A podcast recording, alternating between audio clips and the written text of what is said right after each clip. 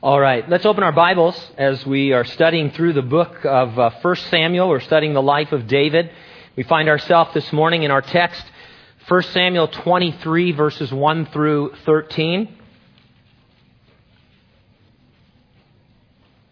1 Samuel 23, verses 1 through 13. The topic we'll find there is this David repeatedly inquires of the Lord to determine God's will for he and his men. The title of our message, The Spiritual Inquirer. Let's have a word of prayer. Father, thank you for our time in the Word this morning. We pray, as always, that the Holy Spirit would be our teacher and that uh, regardless, Lord, the words spoken here, you would uh, take from the passage, Lord, and, and make application to our hearts. We always want to be a little bit more like Jesus than when we first came in. We want to recognize His love and mercy and grace in, uh, in a greater way than we ever have before. And so reveal Him to us, Lord, we pray, as we study this section. We pray in Jesus' name. And those who agreed said, Amen. Zabihullah Mojahid, a Taliban spokesman, bluntly announced yesterday at around 0800, one of our patrols confronted a group of foreigners. They were Christian missionaries and we killed them all. It was, in fact, a medical missions team of 10 people, including six Americans, attacked on August 7th. I'm sure you read about it. How do you end up being murdered on a remote road in Afghanistan? Well, it's simple, really. You inquire of the Lord as to where He wants you to go. When He answers, you arise and go there, accepting the risk that is inherently involved.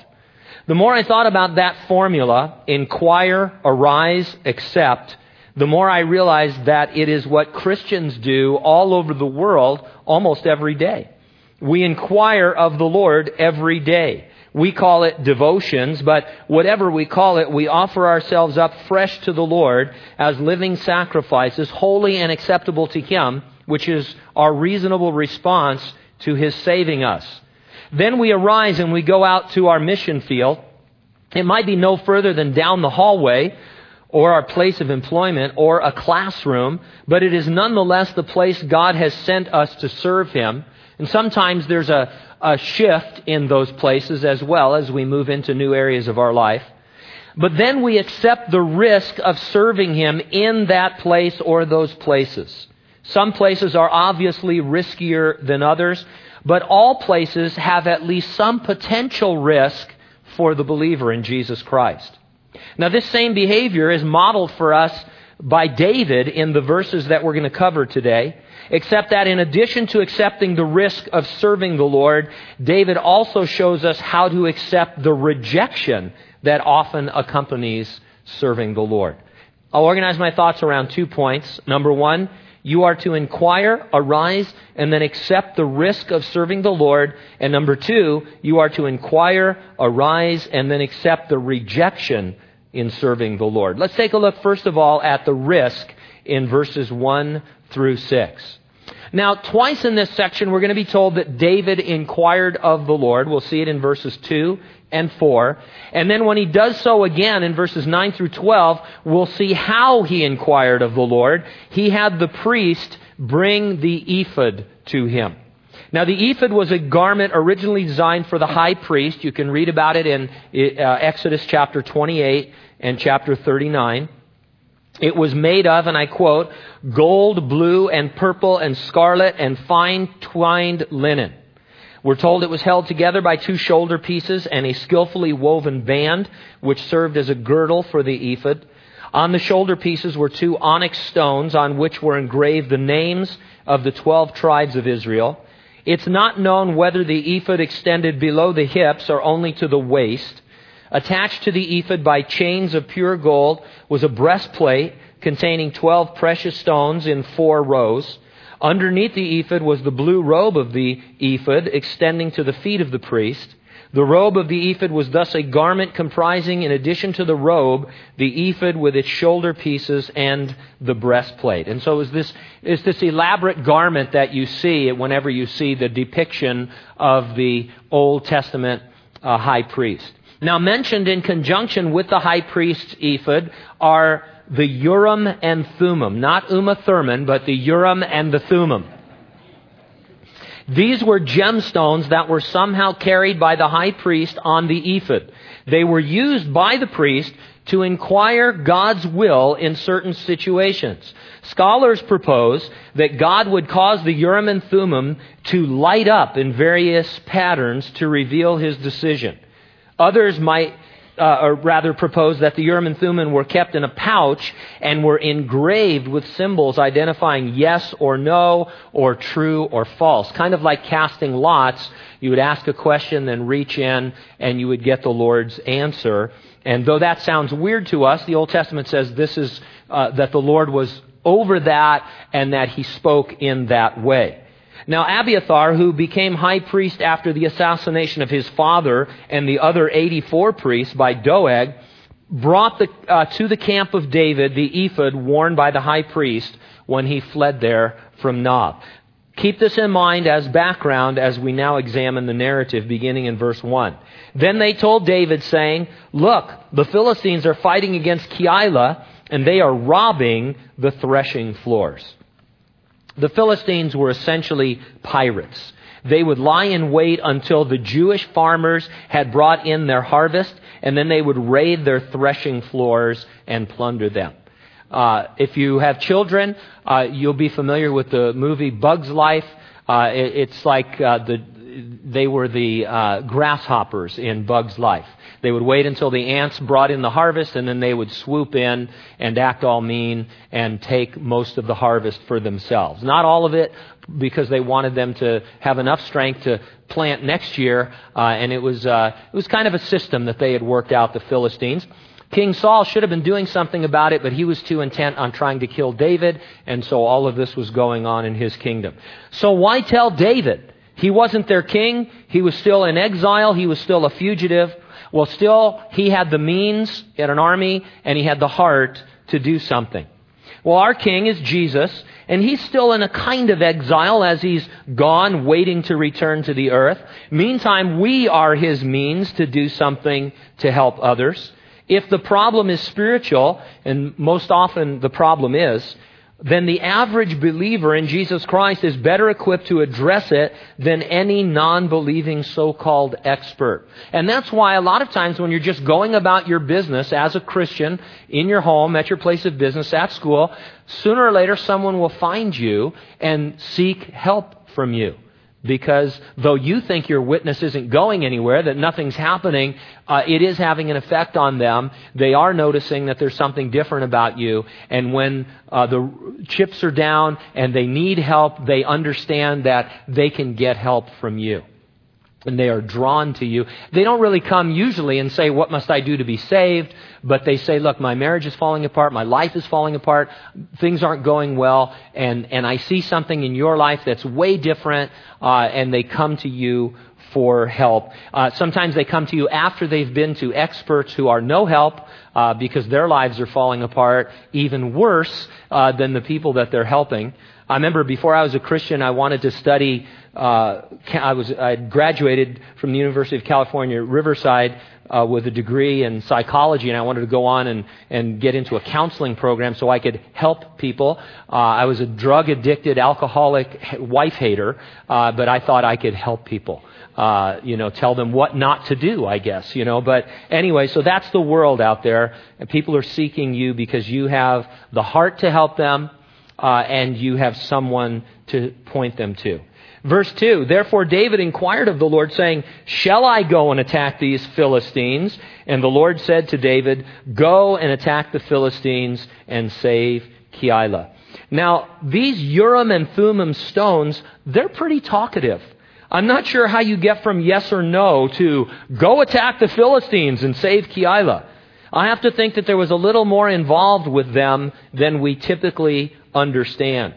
We can't say for sure because not much is told us about those stones, but it's likely that other means of inquiry were also used in conjunction with them. Otherwise, you would not have so complete a message. Now, it's interesting. I'm just thinking about this right now. David, he loves to kill Philistines. I mean, he just can't wait to kill Philistines, but he still waits, he inquires of the Lord because now he's responsible for other people. We read a couple of chapters ago that the distress and the discontent and people in debt, a lot of people were gathering to him.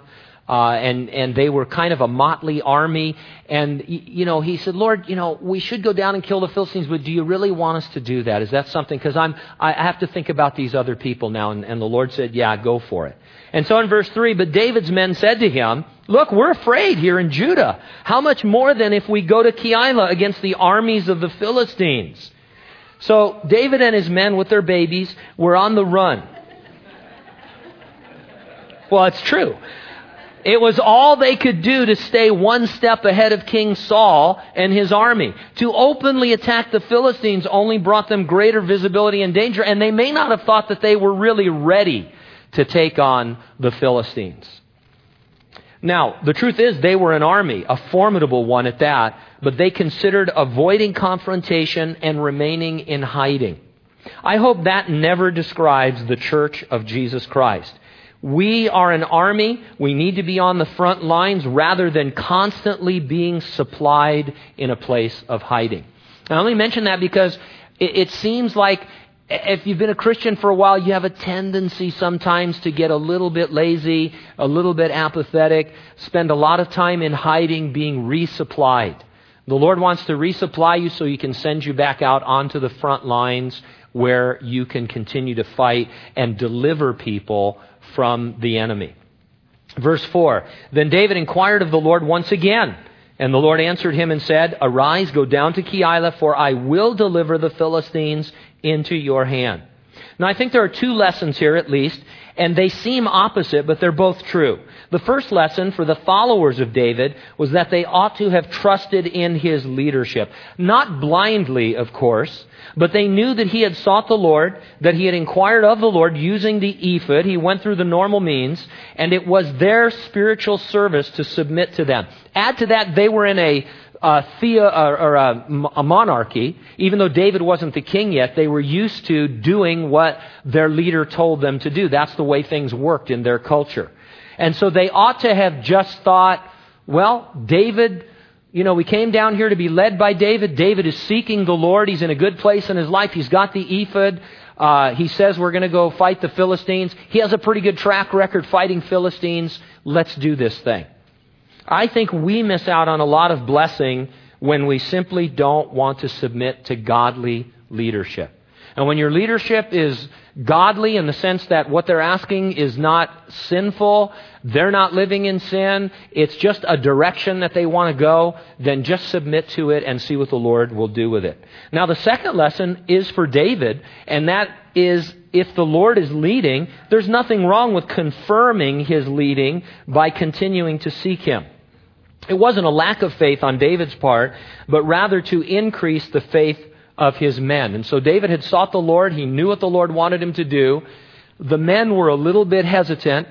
And so David, rather than say, You're coming anyway, this is where we're going, he said, Well, okay, I heard from the Lord. Let's make sure this is from the Lord. Let's confirm this. David had a confidence that if God was speaking, he would speak to all of his men. Now, there comes a point at which you still need to press forward having heard from the Lord. Uh, a lot of times people say, well, we're going to wait until we have consensus, until everybody agrees. Man, you're still waiting if you're waiting for that. Because it's possible there are times that people, you want to move in some area and people are afraid for some reason, or they just don't have a heart for it, or whatever it might be. Uh, and so at some point, you're going to lose a window of opportunity. The Philistines are coming. They're going to raid Keilah. That's a point in time. You can kind of confirm what the Lord wants you to do up until the point they're coming. And then you have to act. You either have to stay behind or you have to engage them. And so uh, David said, "All right, let's let's let's seek the Lord again. Maybe bring the others with him or representatives from the army." He says, "Let's let's seek the Lord again and see what he would have to say." I I heard him. Let's all hear him. Uh, in the meantime, encouraging others to inquire of the Lord it's a good thing. And so, verse 5 David and his men went to Keilah. They fought with the Philistines. They struck them with a mighty blow. They took away their livestock. So, David saved the inhabitants of Keilah. Not only did they keep them from plundering, uh, the city and the Israelites there, they stole from them. They took plunder from them. They enriched uh, their uh, countrymen from them. And so it was a complete victory.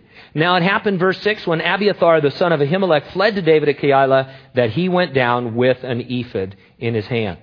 Now, the readers of 1 Samuel already knew from the opening verses that David would have inquired using the ephod, so why mention it here? It seems almost out of order.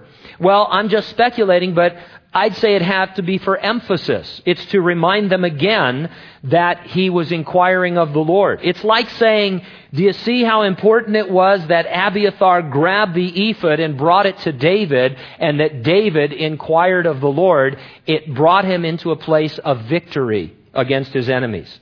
And to us it's saying, do you see how important it is that you inquire of the Lord day by day to discern the Lord's will?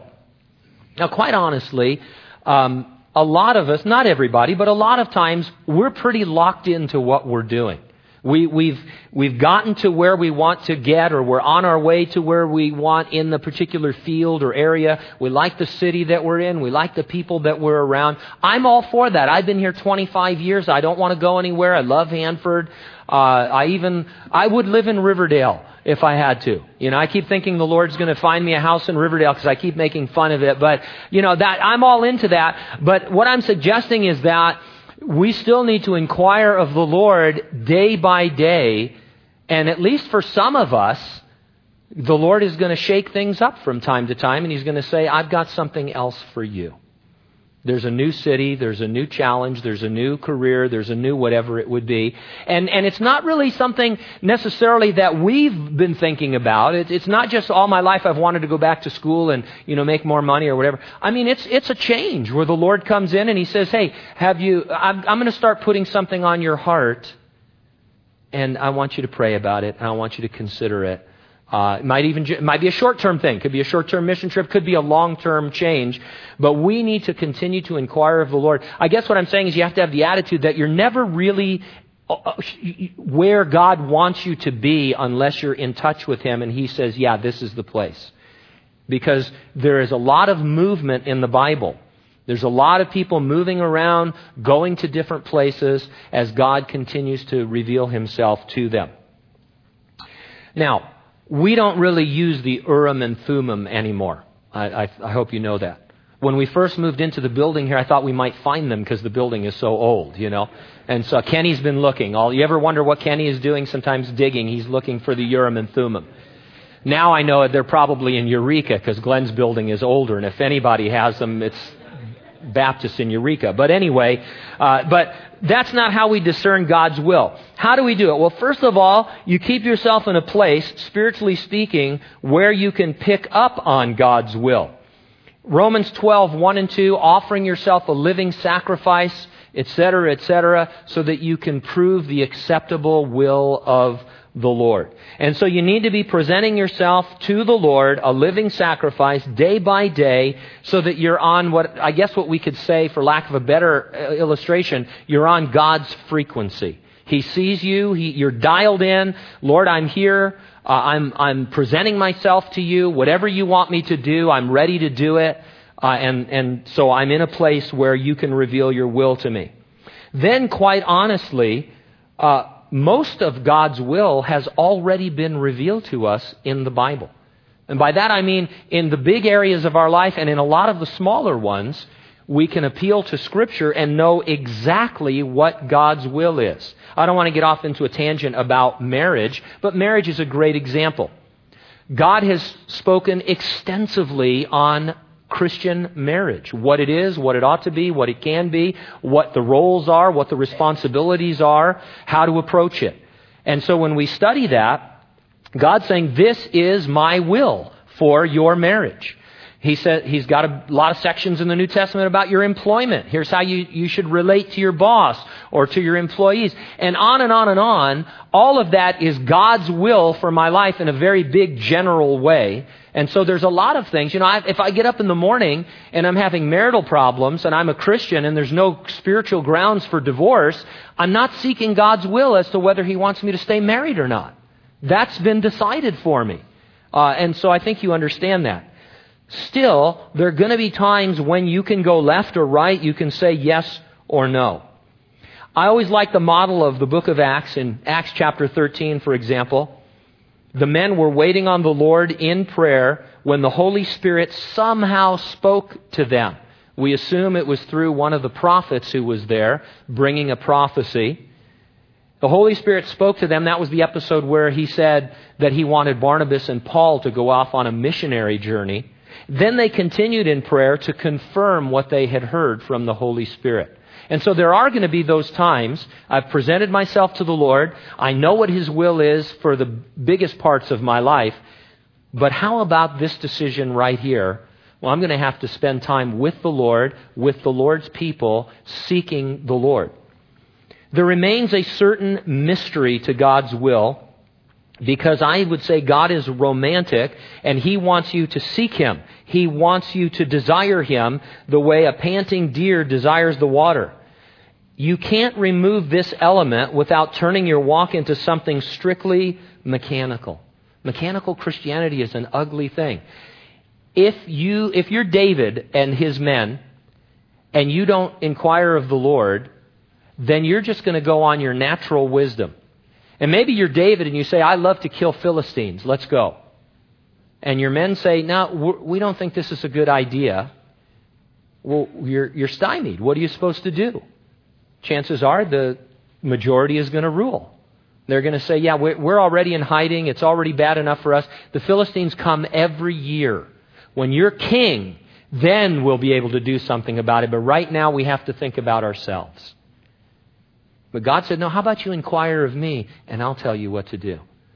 And then he did it, and they went, and they had this great victory. And so the Lord has to be sought uh, in our lives, and it has to be on a daily basis, and we have to be open to what he might say to us. And when this happens, I'm going to tell you right now, God is going to call upon you to take risks. If he doesn't, then you're probably not hearing from Him, and it's probably because you've reduced discovering His will to a matter of what makes the most sense to you. Now, I'm not talking about taking crazy risks or putting yourself out there, uh, you know, needlessly.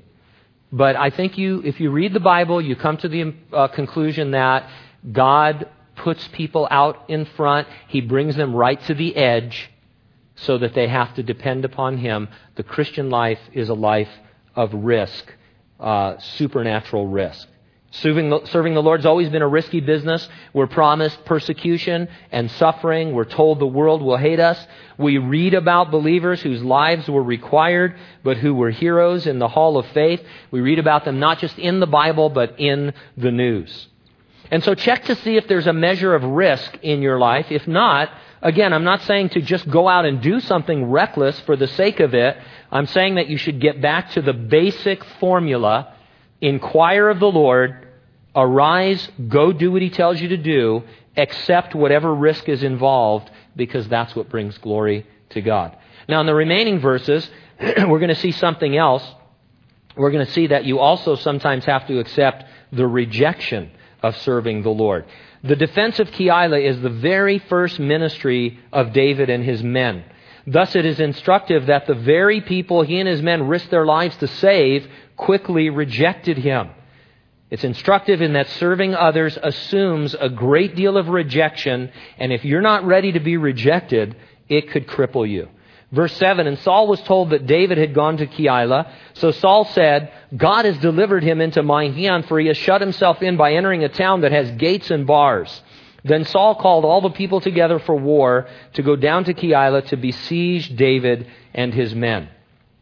Now, the tremendous ministry high of defeating the enemies of God and delivering the people of God was going to be immediately challenged.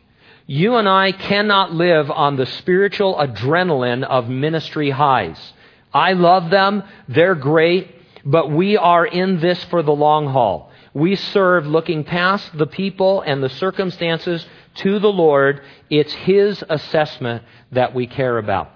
I'm not saying that you, I mean, you can always have joy, uh, joy unspeakable and full of glory and all of that, but there are going to be high points in the ministry, mountaintop experiences, but there's going to be an awful lot of valley walking as well. Uh, and, and you can't just live for the highs uh, and think that everything is going to go your way. Saul did not inquire of the Lord. Nevertheless, he thought circumstances favored him, and thus it must be God's will. He's an example of relying on your own wisdom or your own thoughts, not seeking the Lord. You're going to misinterpret circumstances based on your own desires. He wanted to kill David, which, by the way, was not in the will of God, uh, but he he was thinking, wasn't seeking the Lord, didn't care what the general will of God was. He just cared about Saul. And so when he saw that David was going to be locked up in the city of Keilah, he said, This is, God's given him to me. I'm going to go and kill him. Uh, and, and this can happen. Uh, we can misinterpret circumstances if we're not careful. Now, here comes the part that hurts. Verse 9. When David knew that Saul plotted evil against him, he said to Abiathar the priest, Bring the ephod here. Then David said, O Lord God of Israel, your servant has certainly heard that Saul seeks to come to Keilah to destroy the city for my sake. Will the men of Keilah deliver me into his hand? Will Saul come down as your servant has heard? O Lord God of Israel, I pray, tell your servant. And the Lord said, He will come down. Then David said, Will the men of Keilah deliver me and my men into the hand of Saul? And the Lord said, They will deliver you. Now, David had just delivered the men of Keilah from the Philistines.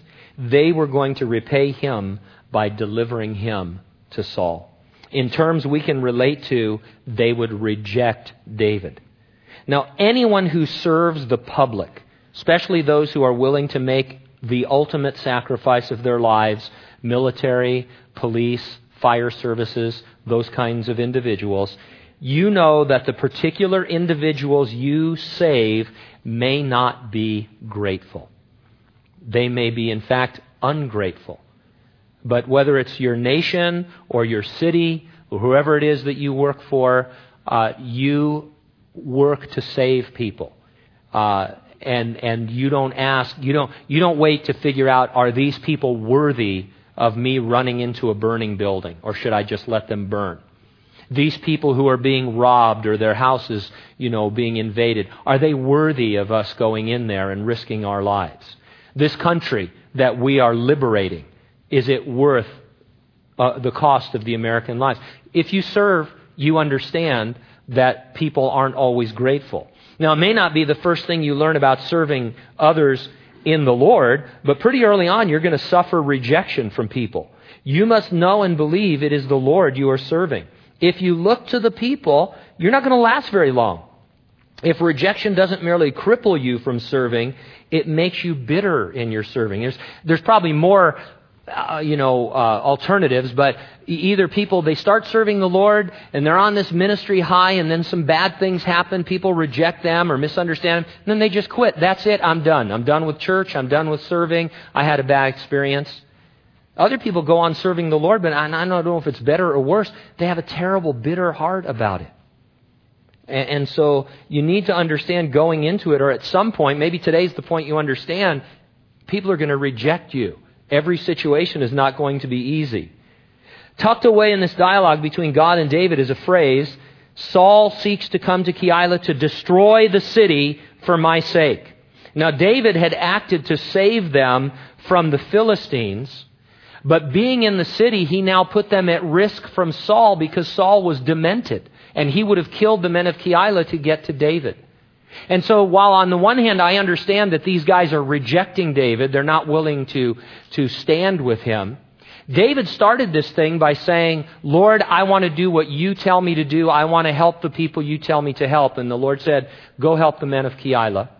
And now he was putting them at risk, and the best way to help them was to get out of there and to go back on the run.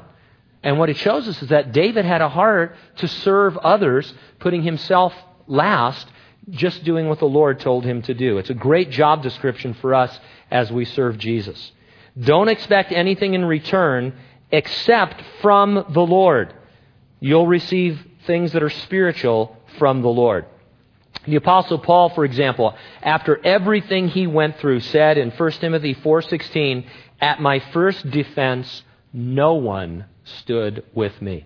You read about the apostle Paul in the book of Acts, all the hundreds and thousands of people who came to Christ because he was willing to lay down his life. He was willing to go to prison, to be beaten, to be stoned to death, to be shipwrecked, to be robbed, to have his clothes taken from him, all the things he talks about. And there, when he needs somebody, or not needs necessarily, but when he's, he's giving a defense of himself before the authorities, he says, Not one person would come and stand with me. But that's not true because he goes on to say, Except the Lord. And, and that's who he was doing it for anyway. He was doing it for Jesus. Our situation as servants of Jesus isn't quite that bleak. In fact, it's not really bleak at all, especially if we keep our eyes on him. To have the privilege of serving the Lord cancels out any amount of risk or rejection. To hear him one day say, Well done, that is going to be precious. We're all moving towards that time in our life when Either we die or are raptured and we stand before the Lord. He reviews our service. It won't matter how people reacted to you. As long as your motives were right and you were doing what the Lord told you to do, He's going to be able to say, Well done. That was great. And when you say, Well, Lord, you know, all those people rejected me, they all left. They said mean things about me, et cetera, et cetera, et cetera. The Lord say, Sure, yeah. Did you read the Gospels? Yeah, I read them through. That's exactly what happened to me. There on the cross, I looked down and John was really the only one there. Everybody else had scattered. I was rejected by my own nation, rejected by my own people, my own disciples who I'd been with for three and a half years, for the most part scattered. I know what you're going through. I know what you're talking about. But the greater good was that I was able to offer salvation and deliverance to all people everywhere, whosoever would be saved. I did it for my Father, for the greater good. You did it for me, for the greater good. Well done. Way to go. Wow. If I could only remember that all the time. Wouldn't that be wonderful? To think that I just really want Jesus to talk to me. I mean, people are brutal. Circumstances are terrible. It's not always just people. Sometimes it's your circumstances. You get up and you think, Lord, when is this going to change? I know you could do something. I read the Bible. You did something here. Well, this I don't really like what you did with Jonah, but forget that, you know. And Job, I could do without that, but this other stuff was great. And, uh, you know, the Lord, He says, Are you going to believe me that all things work together for the good? That I have begun a good work in you and I'll perform it until the day Christ comes for you? Are you going to believe that or not? And I go, I believe it, Lord, but I don't like it. I want to be on a high all the time. I want, I'm a ministry junkie. You know, more this, more that, always on a high, high, high. I don't like the valleys. And the Lord says, well, that's just the way it is. If you're going to follow in the fellowship of my sufferings and go deeper in the Christian life. Uh, and so that's the deal. Uh, there's risk, uh, and we need to accept that. There's rejection, and we need to accept that. But in the end, there's reward, eternal reward, if you're a Christian and you're serving the Lord. Maybe you're not a Christian here today. You've never really given your life to Jesus Christ. It's our intention as we teach through the Word of God to reveal that God uh, is alive and that He has something to do with the human race. We gave our prophecy update. And you know, if you're not a Christian, you ought to be trembling right now. Because the Bible said that the last days were going to come when terrible things are going to take place on the earth for the non believers who are left after the rapture. And it's not just us talking about it anymore. Turn on the Discovery Channel, the History Channel, even Animal Planet. And they're talking about the end of the world. You can't not find a show about the end of the world whether it's Nostradamus or the Mayans or the Hopi Indians or whatever weird group, they all have these end of the world prophecies, and you've only, according to television, you've only got two years. You won't have to do any Christmas shopping in 2012. That's the good news. Because it's December 21st of 2012 that the world's going to come to an end. But you know what? We joke about it, but it's not funny. If you read chapters 6 through 19 or 18 of the book of the Revelation, Wow, the Gulf oil spill is like, you know, dirty water in your bathtub compared to what's going to be happening in the world. The mark of the beast, the Antichrist, demons are going to be let out from abysses. Oh man, You need to get saved. If you're not a Christian, you need to know that Jesus Christ died for you so that he could offer you eternal life. And as we close today, uh, the men are going to be up front, and you can come forward and ask them, What must I do to be saved? And they will lead you in a prayer to receive Christ as your Savior. Let's pray. Father, we thank you for these things. We want to be really vibrant Christians, Lord, that, that are seeking you each new day, inquiring of you, and then accepting, Lord, whatever risk you put before us. For the most part, Lord, uh, the risk isn't going to be that great, it seems, for us at this point in our lives. Uh, but there are some of us, Lord, we see every year several who has, find a call to missions. Uh, they give up lucrative careers. They, they give up uh, dreams and desires, Lord, because you replace those in their heart with something new. And they get into medical missions or missions or the ministry. And Lord, doesn't make anybody more spiritual to be full time. It reminds us that we're all full time. For the rest of us, Lord, we need to understand that when we get up and inquire of you, maybe you are going to leave us in our profession. Maybe we are going to work at the same place for the rest of our lives and retire there. Maybe we are going to live in these cities for the rest of our lives. But even in those places, there's going to be risk that we need to assume. Risk that we need to accept as we live positively for Jesus Christ. Maybe we'll be passed over for promotion. Maybe we'll be ridiculed. Maybe we'll be scorned. But Lord, when people have real need, when the enemy comes against them, they will know where to turn. We're the ones, Lord, that are on the front lines, filled with the Holy Spirit, able to give aid and comfort. And so I pray, Lord, that if nothing else comes out of this study, that we would all get up tomorrow or stay up late tonight and inquire of you that we would, if we've gotten away from it, get back to that time. And if we're doing it mechanically, that we would find it infused with passion. And if we're doing it passionately, that we would have a, a more tuned ear to some of the things that you want us to do. We love you, Lord, and we thank you for your word.